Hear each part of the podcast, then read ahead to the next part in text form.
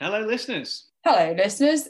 and welcome back to Unprecedented Scenes in our first ever same month broadcast. This is just a few days after we released part one of our interview with Andrew Doyle. Here's part two.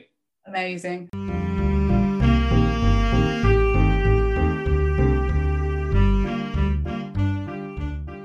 How are you anyway? Are you um, you doing all right? I'm, Yeah. I'm trying to be um, a bit podcasty now. Yeah, I'm okay. Not too bad. Quite ready to go outside, but you know, hmm, yeah, lockdown three, isn't it? It's not as good as lockdown one, is it? Law of diminishing returns.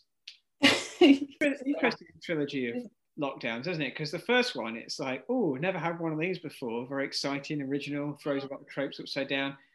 And then the second one was like much shorter, but also the best bits of lockdown one quite intensely added in there. You know, the, the sort of gentle release of measures you experienced the first time, you just get them Mm. straight away. Like a lot of sec- second sequels, second films and trilogies Yeah. are like everything good about the first one, but more. And then this third one's just shit. Yeah, yeah, it, it is, isn't it? And um, it's a weird situation where you kind of started it with lots of enthusiasm about vaccines and stuff, and then once it all gets going, you realize it's going to take ages. And before it happens, you're going to see a lot of really bad figures, and more people are going to die, and more stupid decisions are going to be made and you just kind of know there's nothing to do but but to sit it out I mean, I suppose January and February are, are kind of god awful months anyway, aren't they? So you might as well be inside, I suppose. But it's hard going, isn't it? It's a classic third act problem. they just they just not thought it through. But at least listeners have got us to keep up their cheer. Keep up your cheer. Who who are we? Um, well, I'm Dr. Adam James Smith, senior lecturer in 18th century literature. And I'm Dr. Joe War, senior lecturer in 19th century literature, and this is the podcast that is called Smith and War Talk About Satire. Yeah, a, a podcast in which we talk about the form, function, future, and history of satire. And today we're just going to get straight into it with part two of our interview with Andrew Doyle. If you've not listened to part one, this won't make much sense. Go back and listen to part one now, then come back, listen to part two. Shall we play the tape? Governments are terrified of getting involved in culture war stuff but i'm afraid it's now it now is politics. It's mm. not a fringe thing now. It, it's it's here to stay and this has this has to be put down one way or another and it's going to take people who who know they get they they're going to lose their jobs who know that you know but there's more at stake i think. It's quite easy for me to say because i don't have a boss. Oh, that's one of my questions. Andrew, how, how have you not been cancelled? Because who's going to cancel? I mean, I don't get, I don't have a boss to, I'm, I don't have someone who's employing me. You know, I work, I work for myself, and I, I'm not going to fire myself. Um, so, but it depends what you mean by cancelled. Like, I have lost paid work because of my opinions. I, I lost a regular job because of my opinions. It depends what you mean. No one's literally cancelled. It's a metaphor, and the social justice movement isn't good at metaphors because they always complain about that. Though no one's been cancelled; they're just being held accountable. You know, no one's been cancelled. We've just contacted the police and had them investigated and had them fired, and contacted their employer and contacted their family and and shamed them on public media. But no- one's no one's been cancelled. You know, I see a lot of people saying cancel culture is just boycott. It's just boycotting, and it's just I'm like, no, it's not. It's not not buying a Big Mac, is it? It's it's contacting someone's employer and harassing them and making sure they don't have a livelihood because you don't like their opinion. Yeah, we're in dark times. We are in dark authoritarian times, and it's going to get worse. It seemed it seemed for about five minutes at the beginning of the pandemic like all of this might just fade out for a bit because there were Yeah. bigger things to talk about, but it absolutely hasn't, has it?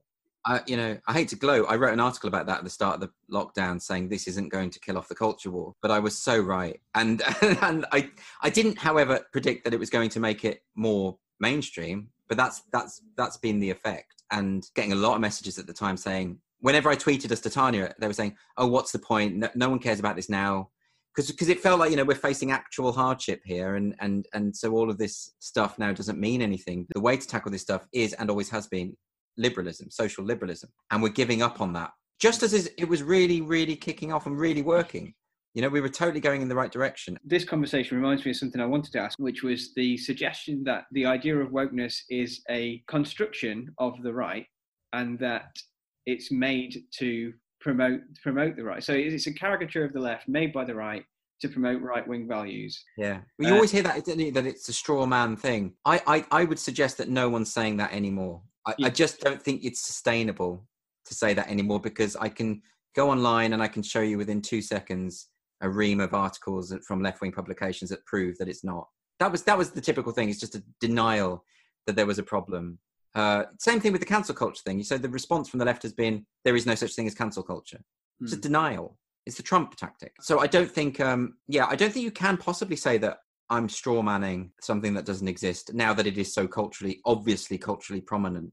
Hmm. And given that Titania is still taken seriously by a lot of people, and and given the fact that stuff that I say as her is uh, is very very close to what people are actually saying. I mean, I just did a thread about how medical science is racist and needs to be banned, and I used the exact same logic that is used by the people who um, who write articles for disability studies and fat studies, which involves a complete denial of science. A- And the, the arguments are actually identical. I haven't really changed them, but you, I problematized the idea of being um, of being well and ill, and sort of said that if you're ill, you should celebrate that as your identity, and uh, hospitals should therefore be closed because that's a threat to their identity. So that sort of thing. But it's the exact same thing about you know like we're going back to what children know everyone knows that if you eat a lot you get fat and it's and that you get ill everyone knows this. The, deni- the denial of the science does not help people who struggle with their weight. And that's what the, the body positivity movement see I, I i think if you want to set up a movement that stops people from being bullied and stigmatized for their weight i'm all behind that. I think that's a good thing.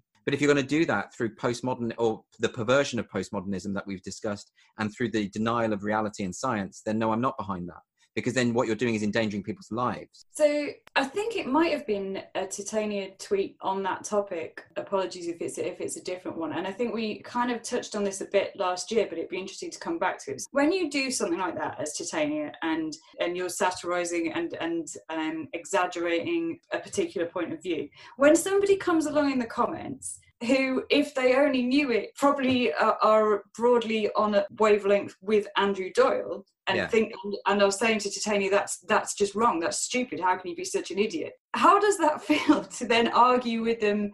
As Titania, and to see perfectly reasonable arguments that are not a million miles away from the arguments you might make as yourself yes in your in your mentions. Do you, like do you feel a bit bad for them? Yeah, some yeah, sometimes I feel bad. Um, it depends if they come in in a really nasty way. So they don't know who Titania is, and they're just and they're like, "Oh, you fucking ugly bitch," and all this.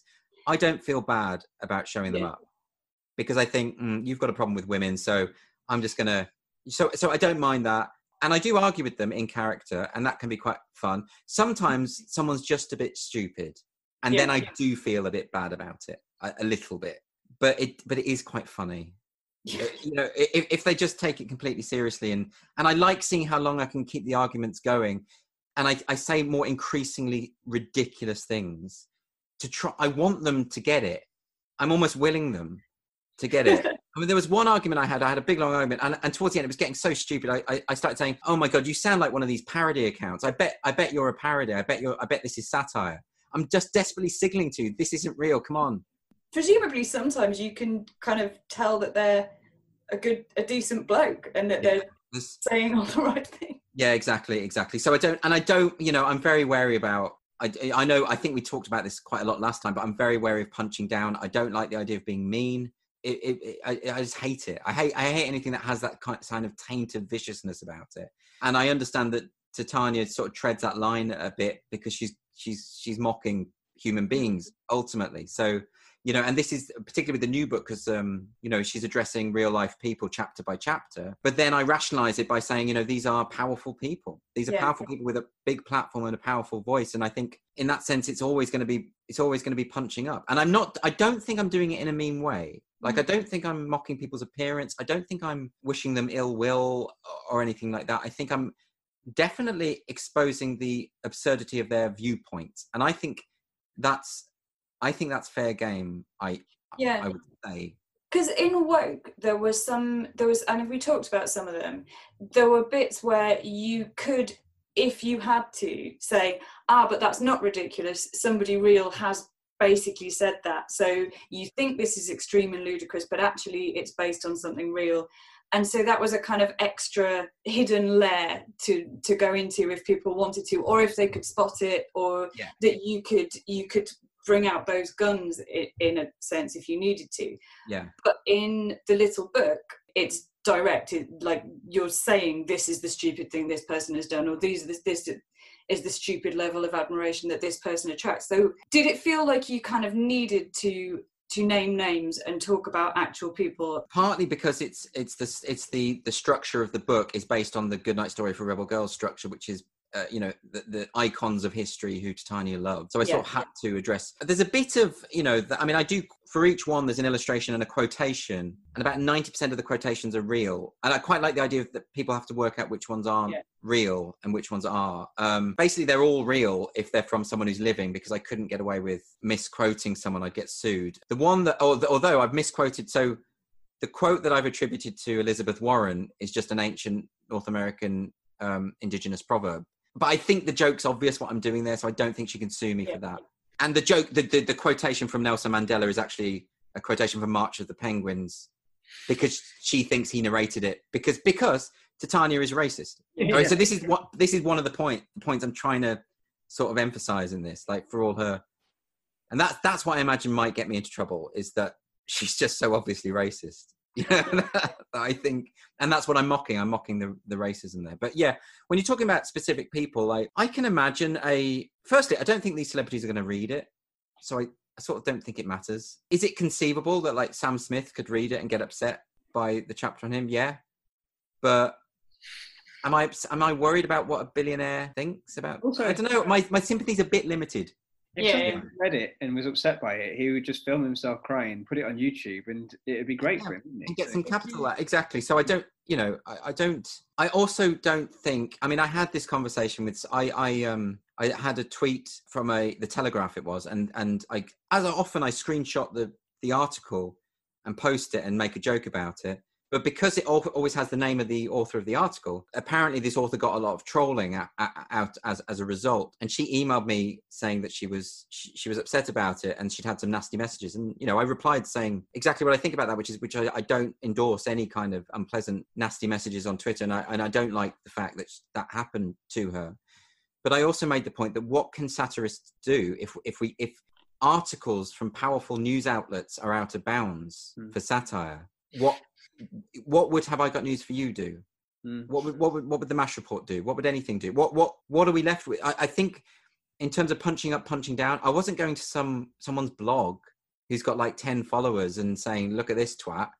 You know, I, I, I was talking about a really powerful paper, uh, an article in a really mainstream paper. So, and I'm sure she's right that some horrible people sent some horrible stuff. But first, firstly, that's not me. I didn't send those things. But I don't, I don't agree with the narrative that I, I stirred mm. that up or created that. You know, it's, it's, it's a tricky one. I suppose that's interesting. I mean, and that's a question that I think both of these books raise about who the the precision of the target. Because yeah. as we were saying earlier, the target of these books, or it, it might, if it's my understanding, is it's sort of it's not the individual's named it's the the way that they're interpreted. It's, it's sort of the, or in my understanding, it's kind of this level of people who are actually victims of woke culture themselves in that they've ended up wholeheartedly embracing this faith-based inconsistent ideology which benefits sometimes them but often capitalism or and, and more often than not jeopardizes the cause they think they're championing. That that seems yeah. to be the target.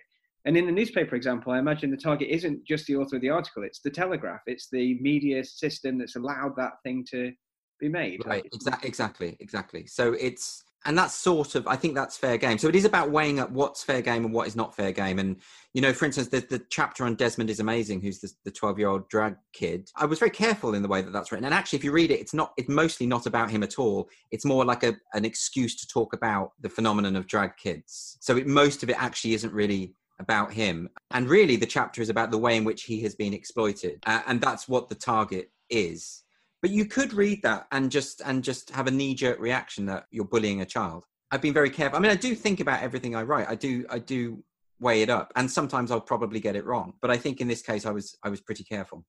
Did anyone say don't don't do this or don't do this about that person was there any yeah. any of the chapters that you had to kind of argue for Yes, well, with the lawyers especially, and I don't know what to the, to the extent that I can talk about it. And, but it's it, well, it's this thing of you know every book has to go through a legal read to make sure you're not libeling anyone. And the problem that you have is if your lawyer doesn't understand satire, then there's there's going to be problems. You know, I mean, all sorts. Of, it was it was flagged up that I could get sued by all of these people. That Meghan Markle might sue me if you know. Uh, but it only worked if you took her literally. But that, but the, the context of the book means you're not supposed to take any of this yeah. any of them, literally. But to give an example, there the uh, the Covington boy, you know, the Catholic boys that were wore the MAGA hats at the Washington Monument or the Lincoln Monument, and um, the, there was that incident where the, the the Native American man came up to them with the drum, and he was accused of smirking at them in a violent way or whatever, and it, it went it went viral, and and basically this child, fifteen year old boy, was bullied by the world's media, and people were wishing him to be killed and all sorts of horrible things. His family have now su- successfully sued all sorts of major media outlets like CNN. Uh, so there was a sensitivity there because Titania would obviously say he's a horrible racist fascist. Now, if you take that literally, then yes, he him his family could sue me but of course actually the book was defending him the, the comments in the book were defending him really by by endorsing the views of the people that he, that he sued so i did end up having to modify things like that. And um and in a sense that's quite good because it, it sort of forced me to rethink how i can express these these sort of things. And to give another example oh well okay well here's an interesting one. So there's a chapter about jussie smollett uh, in the book who's the now he's currently going through some sort of legal challenge because he claims he didn't concoct his own hate crime. And of course most people think that he did including the police. Now titania initially was saying that you know even if he uh, she basically was on his side that was the whole point and I was told to modify that to make it clear that I'm not saying the hate crime was staged because otherwise I might get sued. But the effect of that satirically is now Titania says stuff like they, they, they claim that he staged the attack, which he definitely, definitely didn't do. And it sounds like I'm saying he definitely did because of the way that satire works. The chapter is now even more damning of Jussie Smollett because of the interventions the lawyer asked me to make. So I'm happy with that. It's actually improved it. But the idea of if I've hurt someone's feelings, that uh, they can't sue me for that until the SNP's new bill goes through in Scotland, and then then they can I can go to prison for it. That's a different. Surely they can't do that retrospectively, or can can't. they? I don't know because the law is you can't with other laws you can't go back, can you? You can't say. We don't have a statute of limitations, do we? On I don't know. We don't. Better find out. Yeah, it'd be interesting, won't it? Um, I was going to say, what do you think about that question that we raised a couple of episodes ago? One of our listeners wrote in to ask us if we thought kindness had killed satire. What do you think? Well, satire is often unkind, isn't it? And and I think comedy can be unkind. It's it's certainly critical. It certainly uh, has the potential to offend, but that does not mean that I don't think comedians have a responsibility to to be human beings. Mm. And and but I think we all do. We like all comics think about the jokes they tell and they decide whether they are fair and whether they're justified and or some don't but most the vast majority do. Mm. the problem you have is that people just interpret your intentions as being bad from the, from the outset. I'm a very non-confrontational person and i'm i'm very aware that i don't want to hurt people's feelings but i'm often perceived as doing so because i'm because i'm criticizing these issues. And and as we've already discussed people will and i think more and more i'm seeing now people will willfully misrepresent you as being a bully when actually what you're doing is, is standing up against bullies. But this is a tactic, isn't it? I don't know if you're aware of, of Leigh Stein or have come across her novel Self Care. We talked to her a couple of weeks ago. So this it's essentially a satire on on the wellness culture, on startup businesses that actually have deeply dodgy HR structures and no maternity leave and so on. And also, as, as Leigh said, we'd suspected and Leigh confirmed that the third level of her satire is about wokeness. And okay. she said that she'd listened to our first Titania interview. She said that although she does write essays and articles, that she, when she was really kind of trying to critique something, she preferred to do it by kind of parody and mimicry and mimicking the speech patterns of the kinds of people that are her targets and being mm. funny and irreverent in the novel. That she was happier and more comfortable doing that sometimes than just writing an essay that's like, this is this is what's wrong, yeah. this is what um, what what I'm angry about. It sounds to me from what you've said that that isn't quite the case for Titania. Like, or or maybe it is, but it seems like Titania is sometimes a kind of release of pressure, or it's, it's a slightly more light-hearted way of dealing with the same issues. I mean, it would have been the case when when no one knew it was me. I think a little bit more because I could yeah. I could be more ambiguous and and experiment. You know, now now it is very much the case that I'm aware that when I'm talking as her that people know it's me and they know about my politics and all the rest of it. So yeah so it's it that's changed the the dynamic a little bit. And and you know as i say i think i think we're just living in a world where you know you have to be clear about your position because people will misinterpret you or at least weaponize their deliberate misinterpretations of you. That's the that's the point. So i think things have just just changed now. Because i love the idea of ambiguity in in in art and and creativity. I, I i you know when i write plays i deliberately write morally ambiguous characters and the hope is you won't you'll forget about me and you won't think about you know and i i, I used to do that with stand up all the time is that i would often say things I didn't believe uh, in a very emphatic way, and and I'd want the audience to be thinking, well, does he really think that? Does he not? That to me is is really interesting, but I can't really do that anymore, particularly not with Titania, because there's too much baggage there now about Yeah. that people know. And I haven't. I mean, I did a t- stand-up tour last January, and I wonder now what would happen. You know, that was before people knew I was Titania. I, I wonder now what would happen if I were to do another stand-up tour, which I might be doing. It's going to change everything because people know too much. Or certainly, the people who are going to buy tickets to my show will know too much about what I already believe. I can't play with that ambiguity anymore uh, Yeah. in the way that I once could. Or maybe I can. Maybe that's the challenge. There was the Resisting Wokeness tour. I'm assuming that didn't happen because of coronavirus or that it didn't get very far. Well, that's a different tour. That's the one with Douglas Murray. That's a political discussion. What I wanted, I mean, that was very specific. We both wanted to open up the discussion. We were very aware that we were both getting messages from people who want to talk about this stuff but can't. And we were very aware that there was a kind of general stifling of that discussion. And that's even more the case now. I think the tour would be much more relevant in today's climate than it was initially. Mm. And then the other tour I was doing, which got postponed, was the Titania McGrath tour, which was going to go on this March, is now going to be next March. So it was pushed back a whole year. And I'll probably do this the opening warm up act for that as well. So that's going to change if if we can. I mean, who knows? But um, again, that's going to change. So the two the two tours were completely different, but the comedy thing and the the political discussion thing, I do see as completely now feeding into each other. Mm. And because I've I've been so sort of I've done so much now of the commentary side of things, and that's actually how I make a lot of my living. I, I suppose that is now inevitable that I'm just going to drift further into that thing, and also because I feel obliged to talk about it. You know, it's something I really care about, and it's not something I ever planned. And I would love not to have to talk about it. I would love for us as a society to reinstate liberal values and free speech and all the things I really care about, and to, for this not to even be a discussion anymore. Let's just move on. Mm. Uh, but that doesn't look like that's going to happen anytime soon. You'll notice the woke always turn on each other, and that that always happens, and they problematize each other. There's that great clip that was from a, a Democrat national conference in America where someone had uh, made a, a point of personal privilege and said, "Can we please keep the noise down?" This person said, "Hey guys, can we keep the noise down? I'm very anxious and sensitive to, to sound, and it's and it's really bad for me." And then someone stood up and said, "Point of personal privilege. Don't call us hey guys. Don't use gendered language because that upsets us." And then someone else did another point of personal privilege, and it, and it, and it's it's a really lovely. You should look it up. It's a really funny Yeah. speech. Um, it's not. It's, it was real, you know. But but they always turn on each other, and you can never be intersectional enough. And you'll always. I love those arguments that you see between between them because they they've they've failed to be sufficiently inclusive in their language or. Or so, and they always say, "Yes, I will do better. I will re-educate myself," and all the rest of it. It's really funny. So I love the idea that Titania can constantly commit these problems and and these and make these mistakes and undermine her own point. I mean, most of all, what I'm trying to do is show that she is actually a bigot and that her bigotry seeps through a lot of the time. Like the, when she, the, the chapter on Nelson Mandela, I think is shows her racism quite clearly.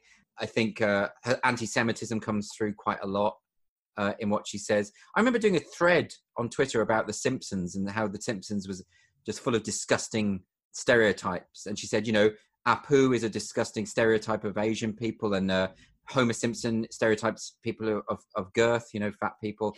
Uh, and then, and she said, and Mr. Burns, you know, they chose to represent Jewish people as avaricious and nasty business. And of course, he's not Jewish, but her mind has immediately jumped to the fact that he must be Jewish. So it's her anti Semitism that comes out through the error. So I like doing that kind of thing. But yeah, I think anything where she could have undermined her own point, where she could have said something that on another day would be the sort of thing that she herself would leap on and attack. Because because it shows the inconsistencies in the whole ideology. It is full of inconsistencies. They're so blatant. But rather than reflecting on them and say okay so there's an inherent contradiction in our ideology here. Maybe we should address that they embrace them and and and, and they're not a problem at all for for them. And that that's that's the case which goes right back actually to the the postmodern origins. In fact because embracing the contradictions might be part of the point. And i think there's a line in the new book where Titania talks about how if you can't if you can't hold two con- contradictory ideas in your head at the same time you can't be a social justice activist. Be- because the reality doesn't matter. In her worldview it does not matter so what you say to be true can be true at any time and it can change the next day it's the same with the dead naming thing you know she'll talk about veronica ivy who used to be uh, what uh, Rachel McKinnon, yeah, who used to be Rhys McKinnon, and, and she keeps saying this thing about, but she never was Rachel McKinnon. uh, and never was Rhys McKinnon, even when she was. And and and, and there's this kind of torturous kind of logic going on there, and and I, you know, and, and yes, she'll, and in fact, by doing that, she's dead named. By, but even by doing it, so actually, she's already undermined her own point of view. And given that on Twitter, by the way, if you if you dead name or misgender someone, you can be booted off. Uh, I think that chapter could get me into trouble. But again, with the punching up, punching down thing, Veronica Ivory is not Veronica Ivory is not a particularly well known individual. Has said some vicious, bullying, vile things about people that I don't feel too bad about mocking her. No. To be honest. Uh, I suppose that that yeah, one of the things that I noticed, I noticed it in Woke, and I noticed it more in this in my little book, is that Titania seems really confused about feminism and her relationship to it. Like there's yeah. there's one bit in this book where she talks where she sort of boasts about how because she's feminist she's not shaved her legs. Yeah. But actually the kind of the sort of liberal feminism, the feminism the mainstream social media feminism that we tend to see now, they would, would probably argue shaving your legs is actually empowering because you're taking control of your image or whatever. Whereas it'd be, am I right about this, Joe? Like it'd be a much earlier kind of feminism that would advocate or that would would that would I'd, as a badge of honor. Yeah, I'd I'd say so. Yeah, Titania's brand of feminist is that kind, isn't it? It's like if you want to wear makeup, if if if you like it, it's empowering. If it's empowering, it's but again, feminist. she's completely contradicting herself all the time because although she is of the school of feminism that thinks women are superior. She thinks women are superior, but also thinks that women should be able to have their free choice and do whatever they want. But she also now doesn't like saying the word woman, and she prefers womxn instead, and, and thinks that it should, you know she is at the she's at the crossroads between the, the, the trans ideology and the feminist ideology and yeah. and and and because the two cannot coexist and she's trying to make them coexist hopefully the fact that she's trying to uh, adhere to both ideologies at once will expose the point that they can't coexist. It just can't. Neither can gay rights and trans rights in a well actually in an ideal world they could because you know the liberal perspective is quite straightforward is that everyone has the right to do whatever they want uh, as long as they're not causing harm to other people. And that's the, the, view that I would support, including calling yourself whatever you want. You can call yourself whatever you want, choose whatever pronouns, choose whatever name, but you cannot compel other people to use those terms. That's the liberal approach, and that solves everything. And if someone doesn't want to use your pronouns and you don't want, you find that offensive and don't want to be their friend, then that's your choice as well. So it, it's a great system, right? This is the point. It's a brilliant system. And the system we're now moving into is the authoritarian system, which says, no, the whole world's got to change around these people. And you, we've got to regulate your speech so that this person isn't upset because words are violence, etc., etc. So that's, you know, I do see it very much as the, uh, the conflict between uh, liberalism and authoritarianism. That's what's going on and that's what I'm trying to uh, address. Mm. And certainly with uh, with trans issues and gay issues, I mean, now that Stonewall ha- is is pushing the idea that there's no such thing as same sex attraction, and they're now calling it same gender uh, attraction, and now certain LGBT groups are talking about how genital preferences are transphobic. Um, well, you know, gay gay people have fought for decades for the right to sleep with people who are biologically their own sex. Yeah. And if you're going to tell them that, that that it was for nothing, then they're not going to take that line down. That's not. It's not going to be. It's not going to be pleasant. And, and it's also so palpably absurd. The idea that genital preferences are transphobic. It's just so obviously ridiculous, self-evidently so. Which is why Titania says, you know, what, what is it she says? She says that if a straight man refuses to suck a female penis, that just proves he's gay. Something like that, right? So it's that. It's you know we can go into this logic and and it's all about it's all rooted in the denial of reality. And the denial of reality as orwell knew is a is a feature of authoritarian regimes. They will make you say things that are not true. That's why they want you to say 2 plus 2 equals 5 mm. they'll make you say it because it breaks apart your world. It breaks apart your imagination. It means you have no control over anything anymore and you are therefore easier to manipulate and control by those in power. And that's what that's what all of this stuff is about. And that's what that's what Titania represents. Well, thank you, thank you for joining us, Andrew. thank do. you for having me. It's been nice to vent, get get it all off my chest. You know. thank you. Yeah. Speak to you soon. Bye, Andrew. Bye, bye. Well, that was really good. That was really. I really enjoyed talking to Andrew about all of that. I mean, it was a fascinating, fascinating afternoon we spent talking to him, wasn't it? Um, and we covered so much ground. And yeah, I mean, just left me with a lot to think about. And I mean, we've had, that's the third time we've had Andrew on our podcast. Uh, well, the second time, but the third episode that's been an interview with Andrew Doyle. If you'd still like to hear more from Andrew Doyle, you can because he has his own podcast as well, doesn't he? called? Culture Wars. Culture Wars. Yeah. So if you'd like to hear more from Andrew, please do feel free to uh, give his podcast a listen. So I think you can find in um, similar places to where you can find ours, can't you? I, I listen on Spotify, but I think you can get it on um, all other major podcast platforms. Yeah, and there are some really interesting episodes on there. Absolutely. Now, I think it's time to stop talking about the culture wars, and I think we should do uh, Adam and Joe's news of satire. All right, let's do that. News. News of satire. News, news, news.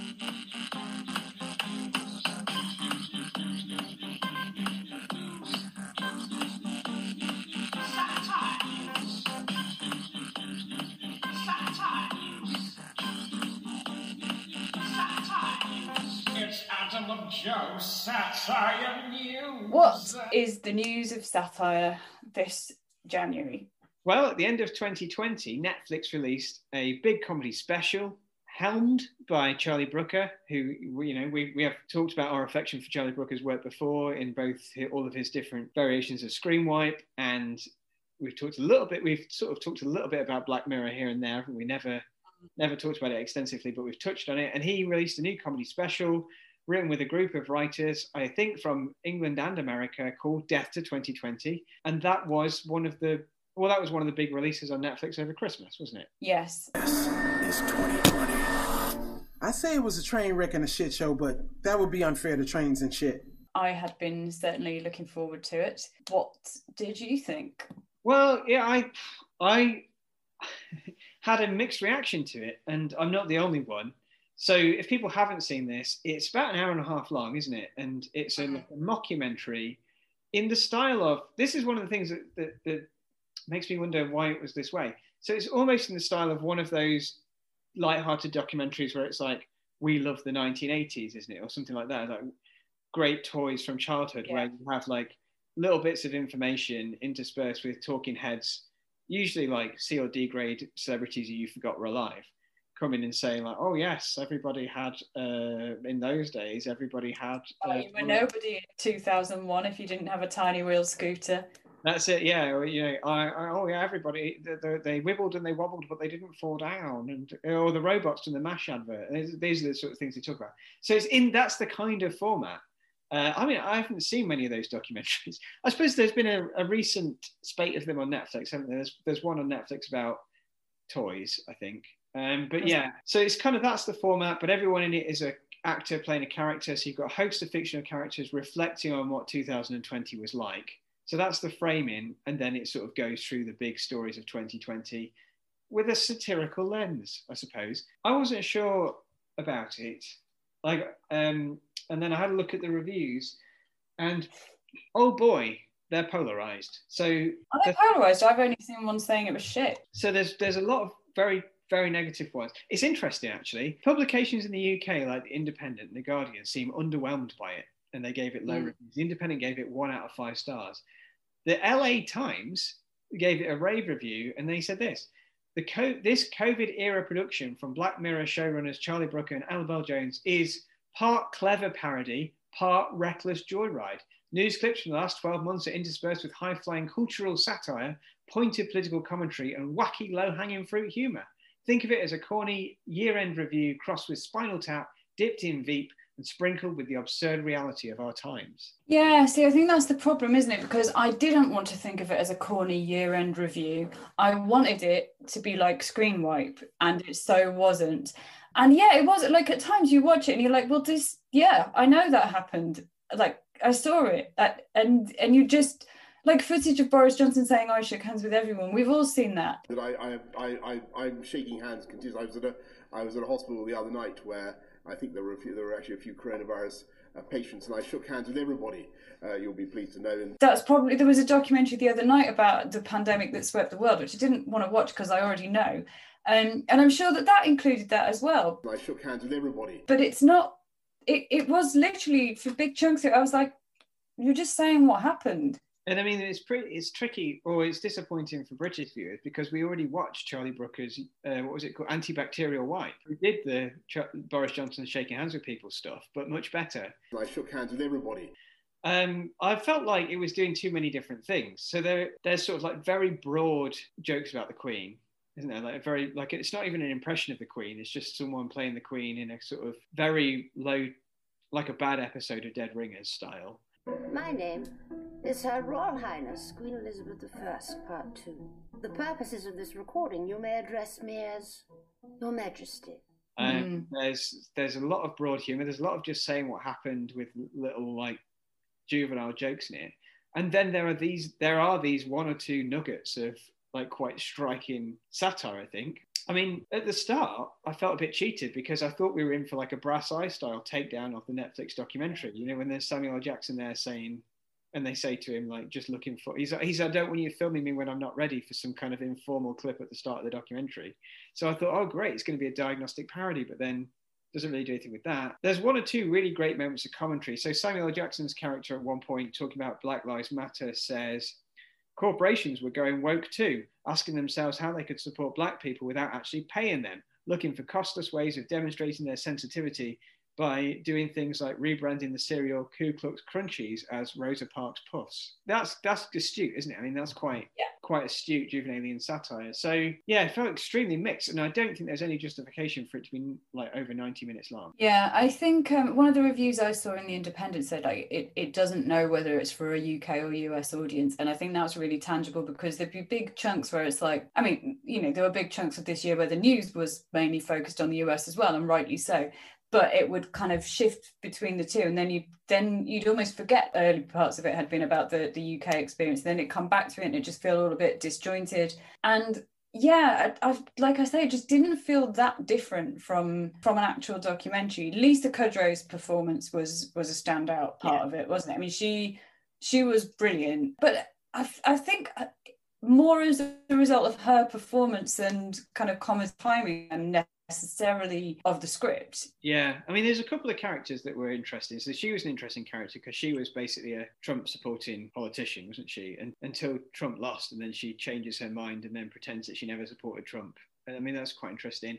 There's the celebrity, isn't there? The kind of anti-vaxxer celebrity Instagram influencer, and the YouTube guy who does music for he's a really big, really big YouTube success, and he's like in his spare time DJs gender neutral music for gender coming out parties. And there's Mm. there's a long clip of him driving around, filming himself, shouting through a megaphone at all white communities about how they need to support Black Lives Matter. And there's sort of there's one or two bits that feel risky and interesting, but Yeah, I mean the, the anti-vax woman that sort of leaned heavily into the Karen meme, didn't it? And I think her name was Catherine in it, but it was clear what they were doing there. But then it I don't know, it was she wasn't extreme or grotesque enough to be really funny. So it just kind of felt like you you've you've made this kind of chimera of annoying people and then like oh, you know she's she's an anti-vaxxer so obviously she's this obviously she's that or the other way around and it just kind of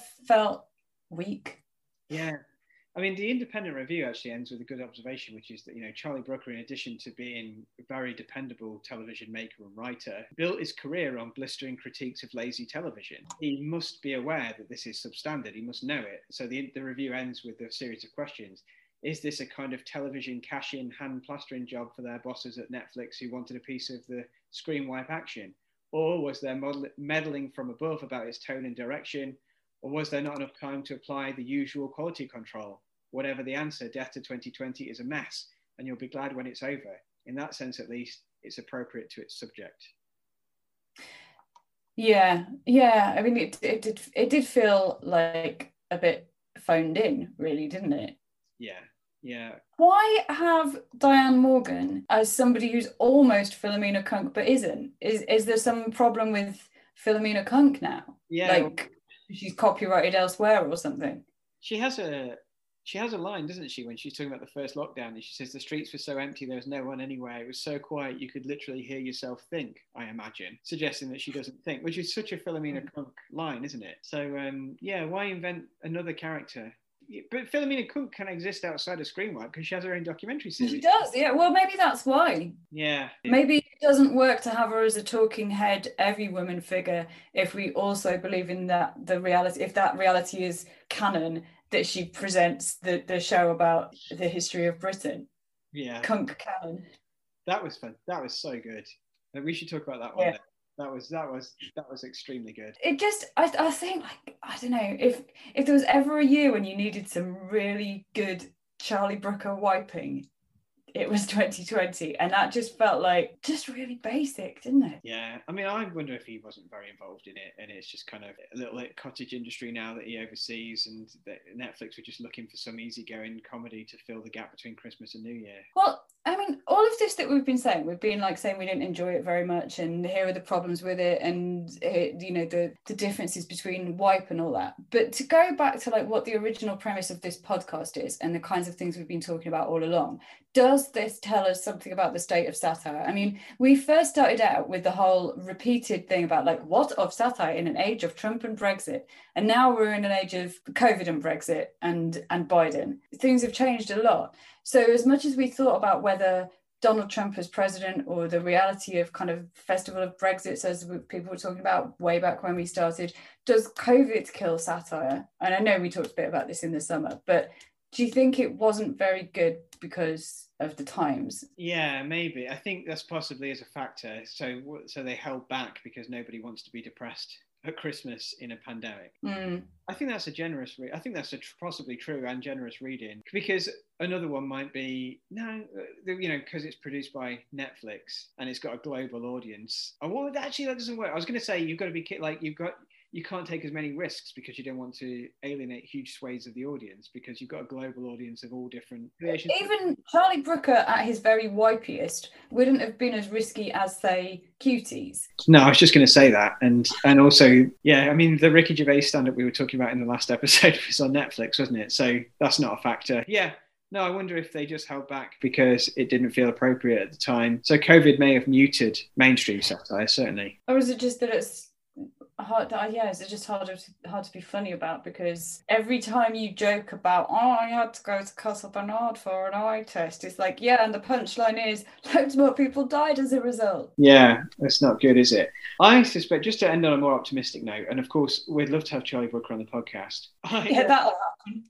I um I suspect that, that that is going to get better with time. I think. I, I suspect if, we, if if Death in 2020, if we watch it again in 2030, we'll be like, oh god, there's loads of great lines in here that we missed or didn't appreciate. Mm. I've only watched it once, yeah, for Alive. I've only watched it once, and I think it's maybe denser than it appears on a first watch. Like I think there's throwaway lines that you're not really listening to because you're waiting for it to kick off, and it never really does. I wonder if it'll just be a slow burn because, like, I know it's not Charlie Brooker, but the first time I watched Four Lions, I remember thinking, well, that's not very, that wasn't very funny. And then I watched it again to teach it a few years later, and I was like, this is ingenious. This is incredible. So I know yeah. well enough not to say that there won't ever be a time where I appreciate Death of 2020, but it's not right now.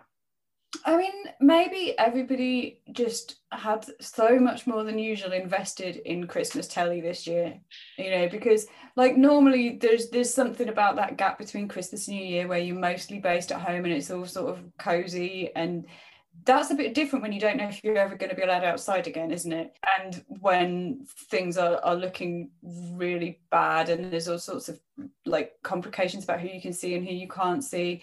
And that that sort of like sitting around in the afternoon and watching telly doesn't feel like a Christmas treat. It feels like something you probably better get used to. I th- perhaps we all just really needed it everything to be excellent, and were harsher on it if it wasn't. I mean, yeah, that was that's something that we perhaps won't remember in the future about this Christmas is that there was nothing new really on the telly, was there? And mm-hmm. what what the on the main channels, BBC and ITV, they just filled it with game shows because you can fil- you can film those in a socially distant way. But then I wondered if they had a rule about only being able to use certain presenters, like you can only have so many people in the BBC at, at one time, because the guy out of uh, what's the fella called from The Chase? Bradley Walsh. Oh yeah. Bradley Walsh seemed to present every single thing. I, I reckon he presented about twenty different things during this Christmas week. Mm. So I don't know if it's just like he's in the building, so we can use it. I don't know.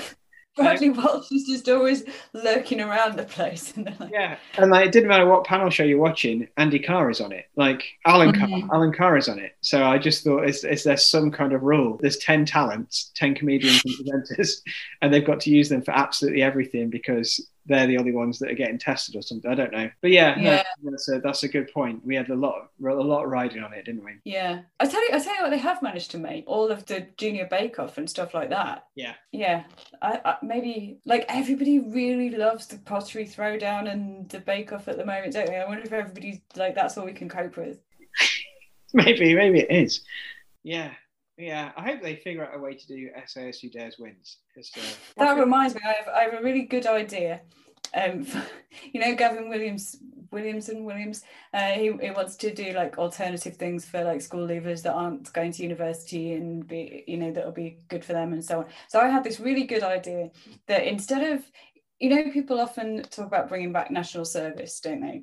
And I think instead of bringing back national service, everyone at maybe maybe at the age of 18 can pick from things like the pottery throwdown, bake off, sewing bee. We probably add some others in there as well, like it could be the Great British House Design or the Great British Gardening or whatever. And you have to do one of them, and you have to do it for like 12 weeks or whatever, and then you can get crack on with your life. But it seems like literally everyone is made a better person by doing those things. It fosters the exact right level of competition, perfectionism, and a desire to do well, but also rewards collegiality, friendliness, not resilience, not getting in a strop and throwing your thing in a bin when it doesn't work. So everyone should have to do that, and then they can do an English lit degree and, and nothing else. I'm up for that. So if that policy was instilled and everyone had to do, like it was compulsory, everyone has to do the Great British Sewing Bee or the Great British Bake Off and then an English Literature degree, that would be, no, I, I'd let them do whatever. If They don't have to do an English lit degree afterwards. but they have to do the Great British Sewing Bee or one of those type shows. They have to do uh, something like that, yeah, If everyone had to do that, that would be an authoritarian policy. because they could choose could choose which one to do, can't they? yeah, that's true. So, so yeah, so, so they can choose between three options that stops it from being authoritarianism. Makes it No, more more than three. Lots and lots of as many options as there are, for example, degree courses. Okay, yeah, that sounds good. Um, brilliant. Is So- your foundation year? yeah, so that that brings it full circle. So thanks everyone for listening to this to this podcast. Oh, that's the end, is it? Well, I didn't- did I well, I don't know what else to talk about.